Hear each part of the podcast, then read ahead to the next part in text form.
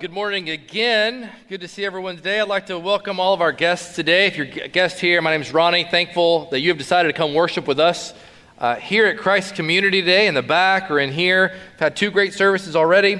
Thankful for that. I'd like to also welcome uh, all those who are watching online. I know a lot of people are watching online right now, but uh, others will watch online during this uh, during the week. So you'll check us out there usually before you come in here. So I look forward to meeting you soon in the weeks ahead. Um, if you're here today and you watch this online first, I hope that today's experience is a little better than the online experience, but it's great. I'm su- super thankful that you are here today. If you have your Bible, go with me to Esther chapter 1.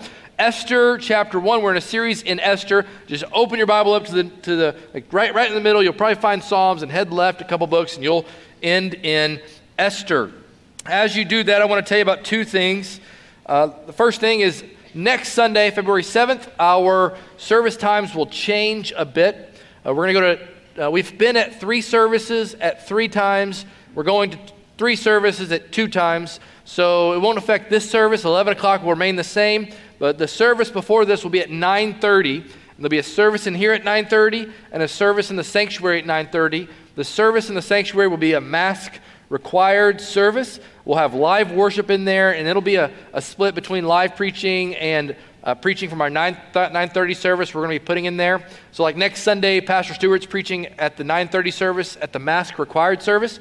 So uh, if you want to go hear Pastor Stewart preach, encourage you to go over there, mask required.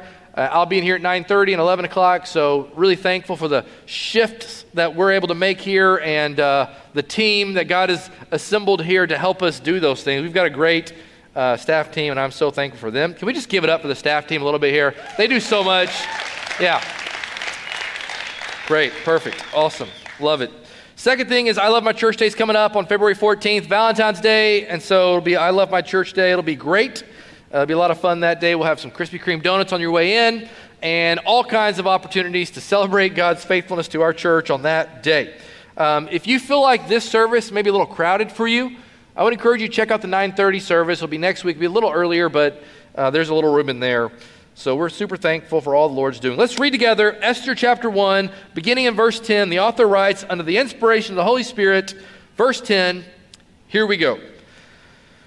On the seventh day, when the heart of the king was merry with wine, he commanded, let's say these names together Mehuman, Biztha, Harbona, Bigtha, Abagtha, Zethar. You guys not going with me? Okay, cool and Carkas. Little pastor humor here. It's great. You just read through them real fast. People think you know what you're talking about. It's awesome. The seven eunuchs who served in the presence of King Ahasuerus to bring Queen Vashti before the king with her royal crown, in order to show the peoples and the princes her beauty, for she was lovely to look at. But Queen Vashti refused to come at the king's command, delivered by the eunuchs. At this, the king became enraged, and his anger burned within him. Then the king said to the wise men who knew the times, for this was the king's procedure toward all who were versed in law and judgment, the men next to him being Carshena, Shethar, Admatha, uh, Tarshish, Meres, Marsena, and. See, you guys think I know what I'm doing. The seven princes of Persia and Media, who saw the king's face and sat first in the kingdom. According to the law, what is to be done to Queen Vashti? Because she has not performed the command of King Ahasuerus delivered by the eunuchs. Then Memucan said in the presence of the king and the officials, Not only against the king has Queen Vashti done wrong, but also against all the officials and all the pro- peoples who are in all the provinces of King Ahasuerus. For the queen's behavior will be made known to all women, causing them to look at their husbands with contempt, since they will say, King Ahasuerus commanded Queen Vashti to be brought before him, and she didn't come. This very day, the noble women of Persia and Media who have heard of the queen's behavior will say the same to all the king's officials, and there will be contempt and wrath and plenty. If it pleases the king, let a royal order go out from him, and let it be written among the laws of the Persians and the Medes, so that it may not be repealed, that Vashti is never again to come before King Ahasuerus, and let the king give her royal position to another who is better than she. So when the decree made by the king is proclaimed throughout all, this, all his kingdom, for it is vast, all women will give honor to their husbands, and high and low alike. This advice pleased the king and the princes, and the king did as Memucan proposed. He sent letters to all the royal provinces, to every pro- province in its own script, and to every people in its own language, that every man be master in his own household, and speak according to the language of his people. Let's pray together. Father, we thank you for your word that you've given us today. We know that it is for our good, for us to hear it, for us to be shaped by it, for us to be changed by it. We pray for your spirit to speak to us today through your word. God, hide me behind it. May we exalt the Lord Jesus today. In your name we pray. Amen. Let's remind ourselves of where we've been. Last week we opened up looking at um, what I said so were some theological ground rules on understanding the Old Testament. If you missed that sermon, you can go watch that on our website or YouTube channel. One of those ground rules was that there's this battle going on. From the beginning of time, when you look at Genesis 2, God creates man and woman and he sets them in the garden and he puts them together in relationship with him, perfect relationship with him, and in relationship to each other.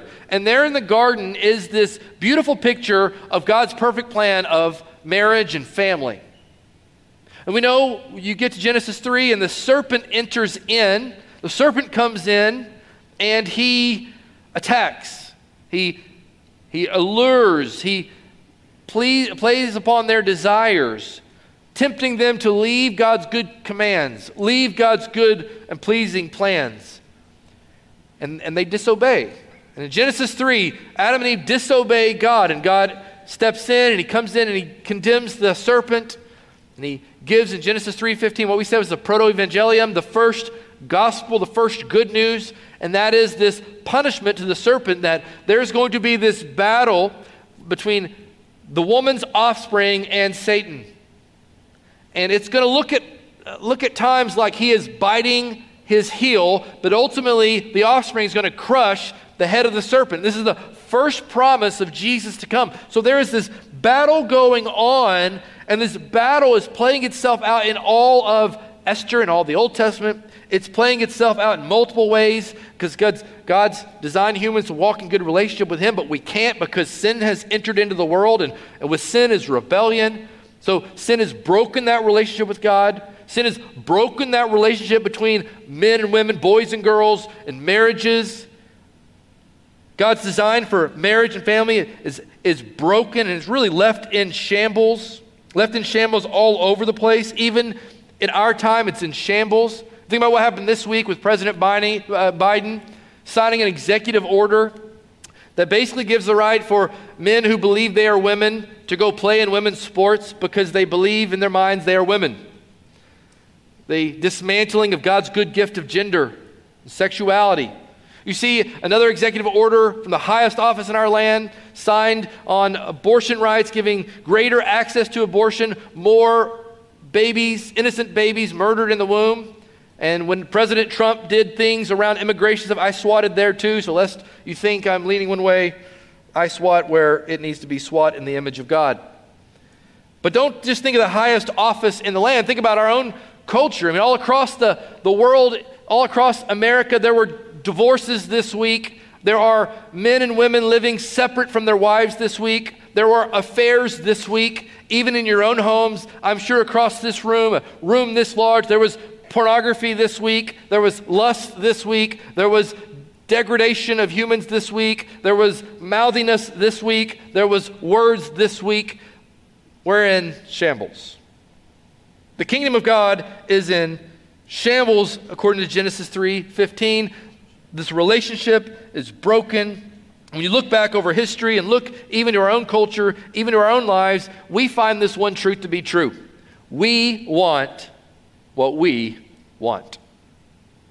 We want what we want. We want it our way. We want our things. This is why we get mad because our kids interrupt us, or our, our, our wives don't do what we want them to do, or our bosses don't let us have it this way. We want what we want. We want more. We want more. We want more because we want what we want. And those words are the words sin has etched into our hearts from birth. From Genesis 3, there's this battle going on. From the day of our birth, there is a battle going on. In Esther 1, we see a grim picture of this world that we live in today. Look again with me with Esther chapter 1. Let's remind ourselves of what we saw last week. We met King Ahasuerus. This week we'll call him Xerxes because that's his name. King Xerxes. And we remind ourselves that there is this big party going on. 187 day party. The first 180 day, uh, days were dedicated to his nobles and his governors and his royal army.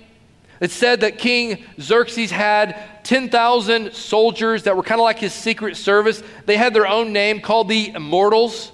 See, Xerxes thought he was a god. He led like a god. He sat on his throne like a god. He was a ruthless leader. Anybody that sat on his throne were immediately murdered. He held high esteem over himself. And he wanted to make everyone like him. And so he throws this 170 day party. And notice here, we are seeing what's taking place. On the seventh day, when the heart of the king, notice the heart of the king was merry with wine. This means he is drunk. Merry with wine simply means the dude is wasted, completely wasted here at the beginning of this verse. He's gone, he's just wasted, and everyone there is wasted. Now, keep in mind, this party we saw in verse, verses 1 through 8 that he's throwing parties for the men, because verse 9 tells us Queen Vashti holds her own party for the women. So it's only men, it's this big drunken binge frat party of drunken men, maybe somewhere 20 to 30,000 potentially. He's showing off his pomp and his presence and the splendor of his kingdom, and he's sitting on his throne and he's just flat drunk. And you, I don't know if you've been around drunk people, but they stumble and, and they, they stumble over their words, they stammer, they don't really know what they're saying, they can't really say things clearly. And he starts making some commands. It's said that these parties were held to endear the people to him so that when he went to war, because he was always trying to expand his kingdom, and in a few years he would call the people to go to war with Greece at the Battle of Thermopylae to try to overtake them, where he ultimately will lose. But he's trying to get everyone to think, man, this guy is awesome. He wants to be God. Keep reading with me. Remember, he's drunk. He commanded, you can imagine how that goes, probably sitting on his on his throne halfway over. Hey, everybody, listen to me. Just listen. You can imagine, then you get these guys. We'll just uh, skip over reading their names again. I mean, I could totally do it, but let's just skip it just for right now, time's sake. And you got seven eunuchs here. Seven eunuchs who served in the presence of King Ahasuerus. We'll come back to them in a second. To bring Queen Vashti before the king. This is his command. Bring Vashti. Go get her. Where's she at? She with the women? Go, just go get her right now. Bring her in with a royal crown in order to show the peoples and the princes her beauty, for she was lovely to look at. First thing I want us to see together is the worldly kingdom of King Xerxes. Pay attention to this world of which King Xerxes is representing before us today. This is the kingdom of man. Few thoughts. The king is drunk. He calls for Vashti, his queen. You see here, there are these eunuchs. So just give you an idea. For those who were in our uh, Act series, you know what a eunuch is. For those who weren't, a eunuch is basically a man who's been castrated. Um, and there's seven of these men who are castrated. And why do they have eunuchs here? Because the king has women, wives, in harems multiple upon multiple, hundreds and hundreds of women who were in harems, different levels of harems, because he could basically have whoever he wanted. And he had to have these eunuchs take care of the women and serve him. So he had them castrated so that there was no shadiness going on between the wives and the eunuchs, because he didn't want to spoil the bloodline. If you get the point, the royal bloodline. And so they were, they were castrated. Now, could you imagine, is manhood honored in this kingdom? No. Are women honored in this kingdom when he's talking about hundreds of women, many of which he didn't even know, but he took captive and took as his wife? Are they honored in kingdom of man? No. You think children were honored and prized in Persia? No. Not at all. They're not honored. They're not prized. None of these things are honored and prized. Now, after showing off his pomp and his presence, he, he says, Bring me my woman. And he treats Vashti like a piece of property, like everything else. And the author goes overboard here in highlighting the items that belong to the king. Says in verse 2, his royal throne. He talks about his royal wine in verse 7. He talks about his royal palace in verse 9. He talks about his royal decree and position in verse 19. And in this moment of speaking about the queen, it's like he's presenting his property. Get me the queen and tell her to put on her royal crown. Presumably, according to others who've written about this, when he said, get her royal crown, that's all he wanted her to wear. So imagine here 30,000 drunk men hanging around, stumbling all over the place. He's like, bring my woman in here and tell her to put on a crown. Seen a bunch of men do this, and I'm sure all sorts of movies and all sorts of ways. Some of you men have been around moments like this where guys are talking about their girlfriend or their wife. Hey, you guys should see my smoking hot wife. You guys should check her out because she's incredibly hot. We talk about women like they are, they are possessions. This is what King Drunken Moron was doing, wanting all of his buddies to check out his queen, to lust over her, to say, Oh man, you are such a lucky guy, King. Look at your wife.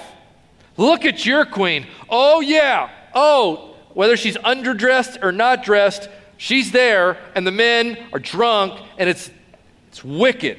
It's awful, degrading. And all of this was for one reason. All of this wasn't about Vashti, all of it was about the king. He wanted his glory. He wanted them to say, Man, you are so lucky. You are the king of all kings. You are the Lord of all lords. Look, you can have any woman you want. You are the man. This is the kingdom of man.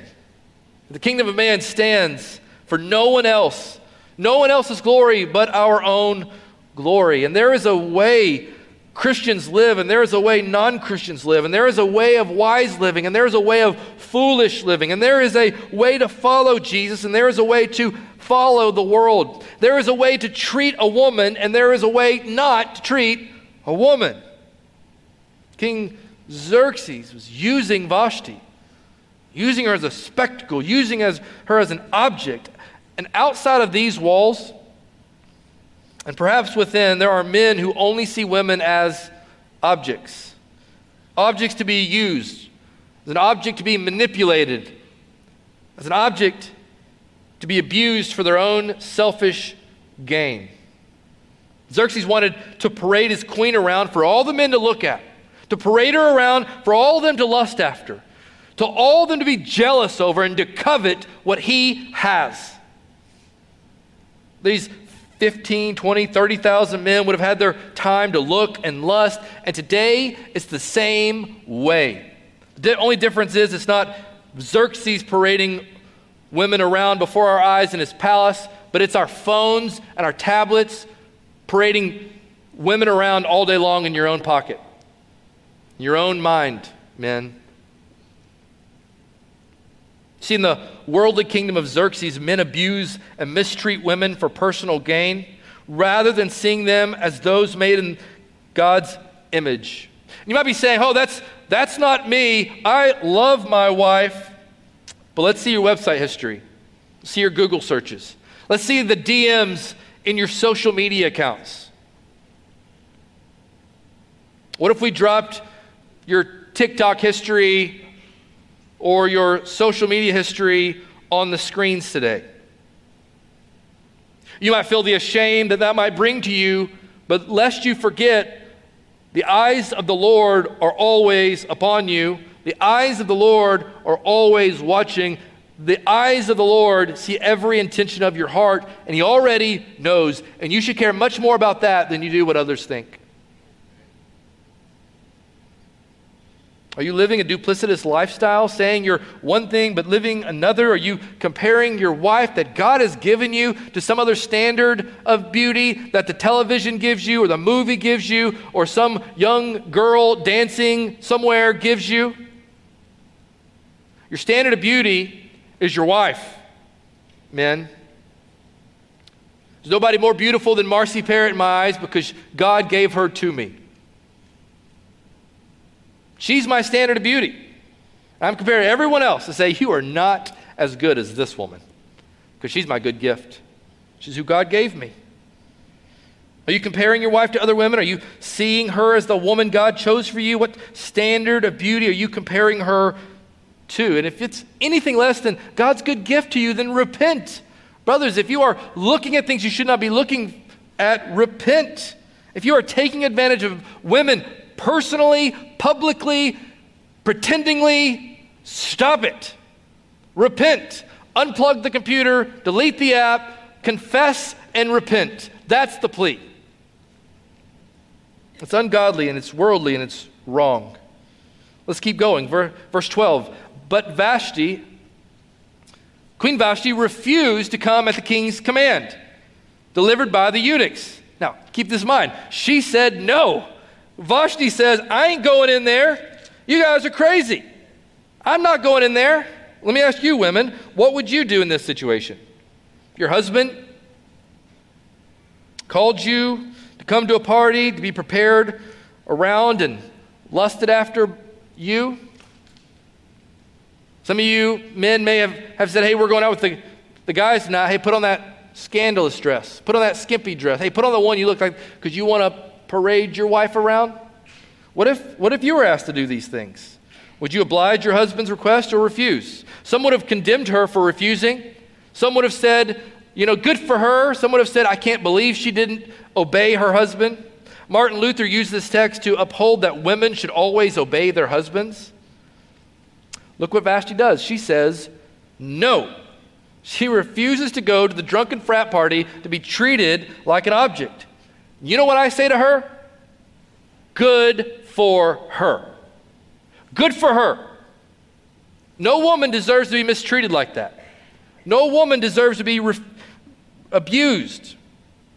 Now, I would tell each and every woman here today if your husband was actively abusing and mistreating you and asked you to do something that would harm you or bring shame upon you, then I'd tell you to look him straight in the face and tell him no. You are a woman worthy of honor, not an object. And young girls, any boy that's trying to creep up on you and telling you things or whatever, you just need to look him in the eye and say, no. Talk to my daddy.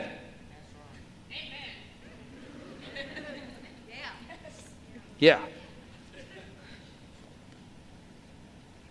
Now, I'll, I'll, say this. Some, some women have been mistreated and abused here.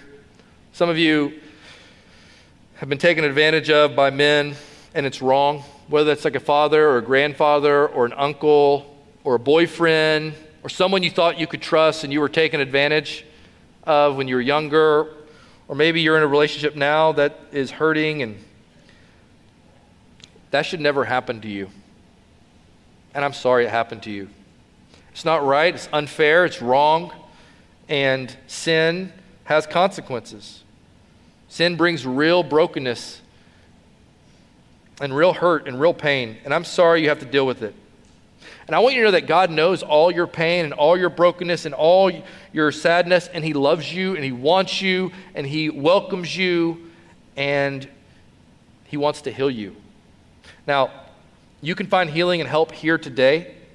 I'll encourage you, if that's you, if you're in a situation, if you're watching online, you're in a situation, if you're here today in your situation or you want help, you can just reach out in front of you, grab one of our response cards, and just write your name and a phone number and check help.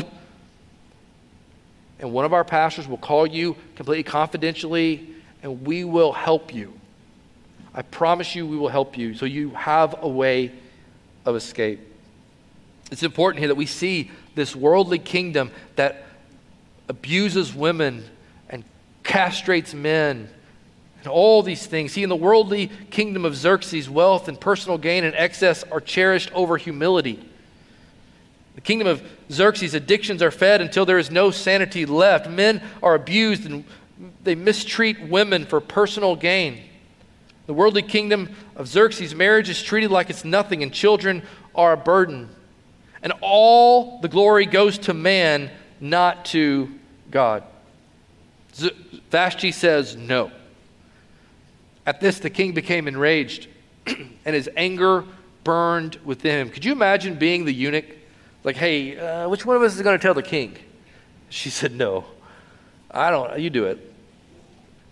And at this, the king his emotions get the best of him, and he becomes enraged. You know, he's drunk already. There's nothing like an angry drunk person. Those guys end up in jail. And sure enough, here we find him angry and drunk. All the power, think about this all the power and all the kingdom, all the authority, all the pomp, but his own wife won't obey him. What a sign of disrespect. What a sign that he doesn't have respect in his own home. Look where it goes, verse 13. Then the king said to the wise men, who knew the times, for this was the king's procedure toward all who were versed in law and judgment. So, alongside the king are these seven thrones of basically his cabinet members. They're all sitting there with them, and he turns to them and he says, well, skip their names again. According to the law, what is to be done with, to Queen Vashti?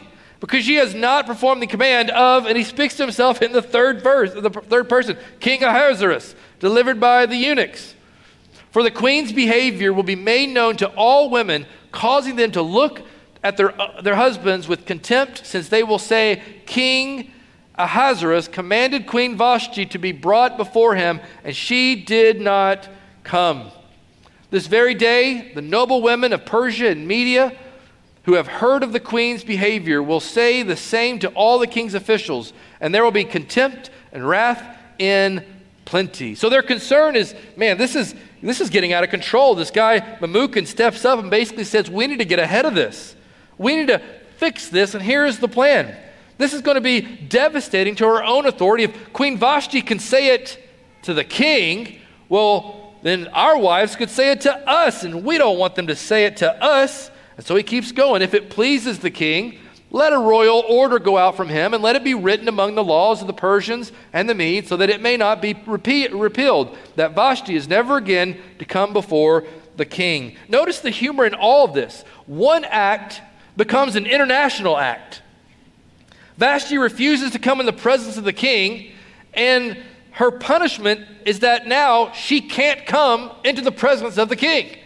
It's just so ironic. These wise men are called because the king can't control his wife with a decree. And so their answer is to try to control all the women in the empire with the same decree. The wise men are concerned that the word about what Vashti did will get out to all their wives. And so they write about it and they send it out so that all the wives will hear about it.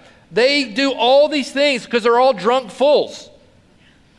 When the king requests Vashti's presence and doesn't receive it, he gets angry. But when he requests for legal advice from his counselors and doesn't receive it, he is pleased. This whole thing is written so that you and I will see the folly and worldly power and the folly and worldly wisdom. It's all foolishness. There's, this is no mistake. Notice now what the Lord does. So, w- this whole book is written about Esther.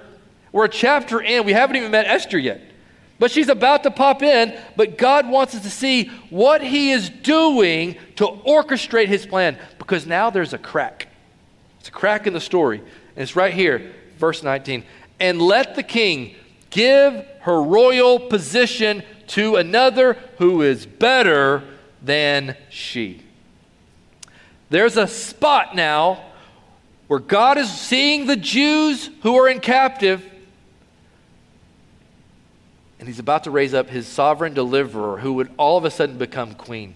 It's this incredible picture what God is doing behind the scenes. Let's keep going. Verse 20.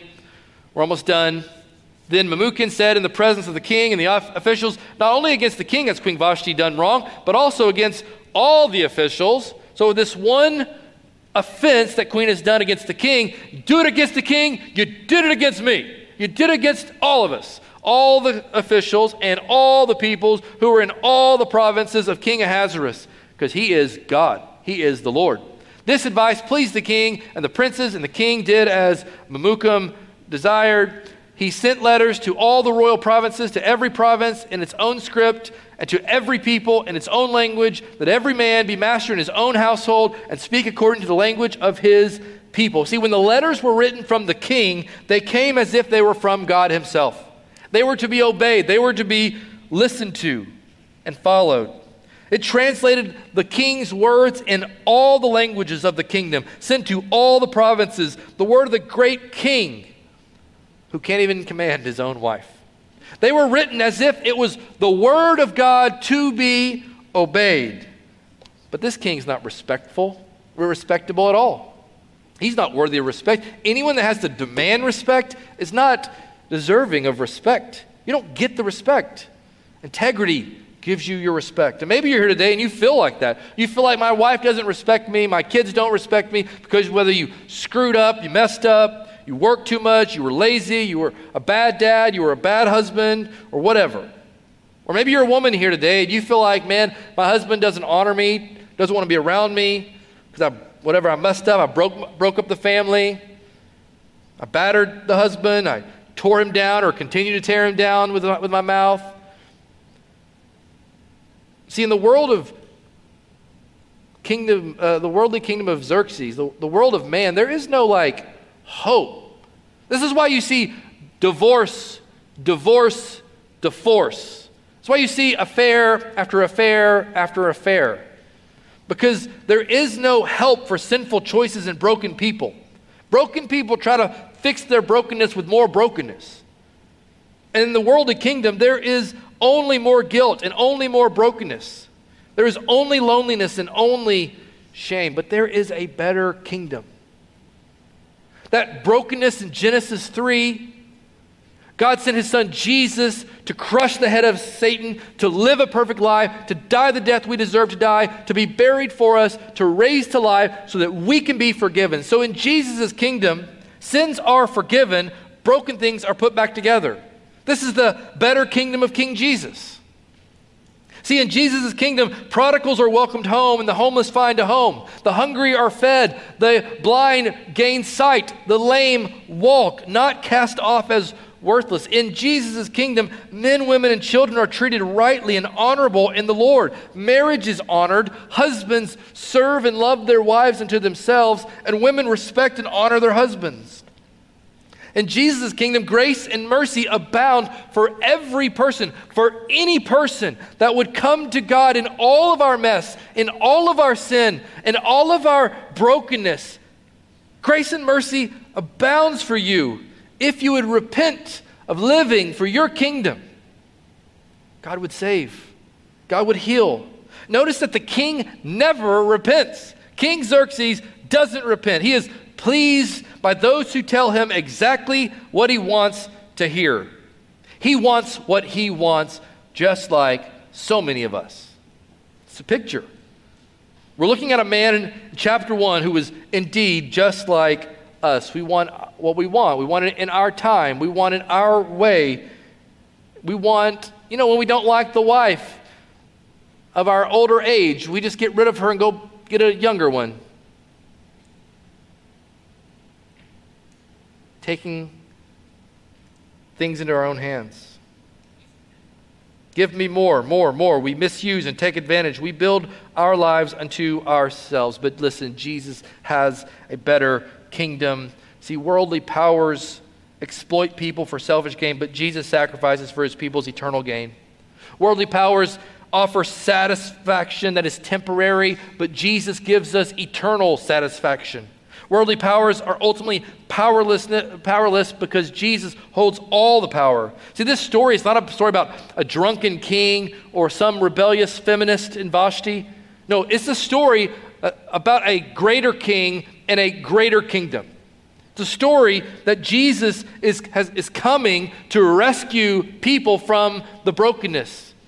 This book is written toward the end of the Old Testament, which means there are 400 years of silence before Jesus lands on the scene. And the question the Jews are asking is where is the king? Surely there's got to be a better king. Surely there's got to be a better kingdom. God promised it. This guy, Xerxes, is a disaster. There has to be a better king. And today we cannot be as those who are tempted to settle for lesser kings and lesser kingdoms like the Jews did. We can't be tempted to settle for lesser kings and lesser kingdoms. It doesn't matter who is in the monarch or the presidency, England or America or wherever. We cannot be those who give our hearts over to these men and women who demand our allegiance and promise things they cannot fulfill. We ask again, where is this king? Where is Xerxes? Well, he's dead and gone. His, his throne is gone. He's gone with his laws and his decrees, with his palace and his gold couches. He's gone with his goblets and his wine. He was but a shadow of a better king and a kingdom pointing to a better one, a one with a king on the throne who will never leave it.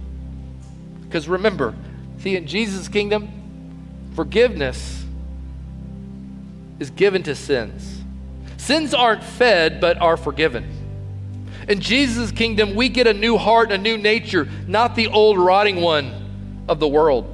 In Jesus' kingdom, his words are read and obeyed, not burned and gone like the words of King Xerxes. In Jesus' kingdom, he gives us what we need, not what we want. He gives us real, lasting hope, not false hope. In Jesus' kingdom, his people are never banished from his presence, unlike Xerxes, who banishes Vashti and others. In Jesus' kingdom, unlike Xerxes, who parades his wife in a degrading way, Jesus, oh, listen, Jesus at the end of time will parade his bride, his church, you and I, spotless, pure, in his glory for all to see. This is my bride worthy to look at. Because Jesus, he did that for us. He came for you and he cleaned you up and he fixed your brokenness. And we must not reject that and rebel and live in it.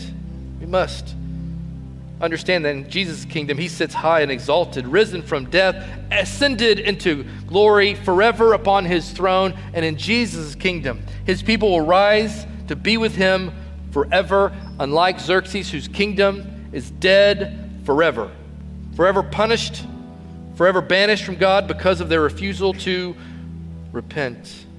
Xerxes' kingdoms come to an end, but Jesus's will never come to an end. And the question for you today is to which kingdom are you living for? Which kingdom is it that you are living for? A kingdom that mistreats women, takes them as your own just to get your own pleasure from them? A kingdom that rejects your marriage because your husband or your wife just doesn't get you, doesn't give you what you want? A kingdom that says, I want to build my life here on earth? Or a kingdom that says, all of me belongs to all of Him. And your word matters more than anything else. And living for you and sharing this message, this gospel for this world matters more than anything this world has to offer. Do you know this king today? Do you know him? Men, do you know Jesus? Seriously, like not just you prayed some prayer one day and you were baptized because whatever. Do you know him? Did you possess him in your heart? Not just confess Him. Do you possess the living God, Jesus Christ? If not today, come to Him. Come to Him today. Come to Him. Come to Him. Repent. Don't refuse. Come to Him today. He loves you. He came for you. He died for you. He gave His life for you. Will you come to Him, men? Nothing I would want more for the men in this room to come to Jesus. Nothing your wife would want more, your children to know to, to want more. I don't care how old you are or how young you are. Come to Jesus. And women, there's a father who is better than your father. There's a husband that's better than your husband. There's a man that's greater than any man ever lived. His name is Jesus, and he loves you. He wants you. Do you know him? Do you know the security that he brings? Do you know the forgiveness that he brings? See, Jesus welcomes us into his presence despite our rebellion. He died for us despite our selfishness, and Jesus saves us despite our worldliness. Will you come to him today? Even as we sing of this deep love of God today. Our band's going to lead us right now in this song. Our pastors are going to be down front. And I want to ask you right now, here in a second, we're going to stand up. When I say stand up, we're going to stand and if you want to give your life to Jesus, you come to one of these pastors today. If you need to come pray and repent today, you come to Jesus today and do that. Will you come today? Will you come today to King Jesus?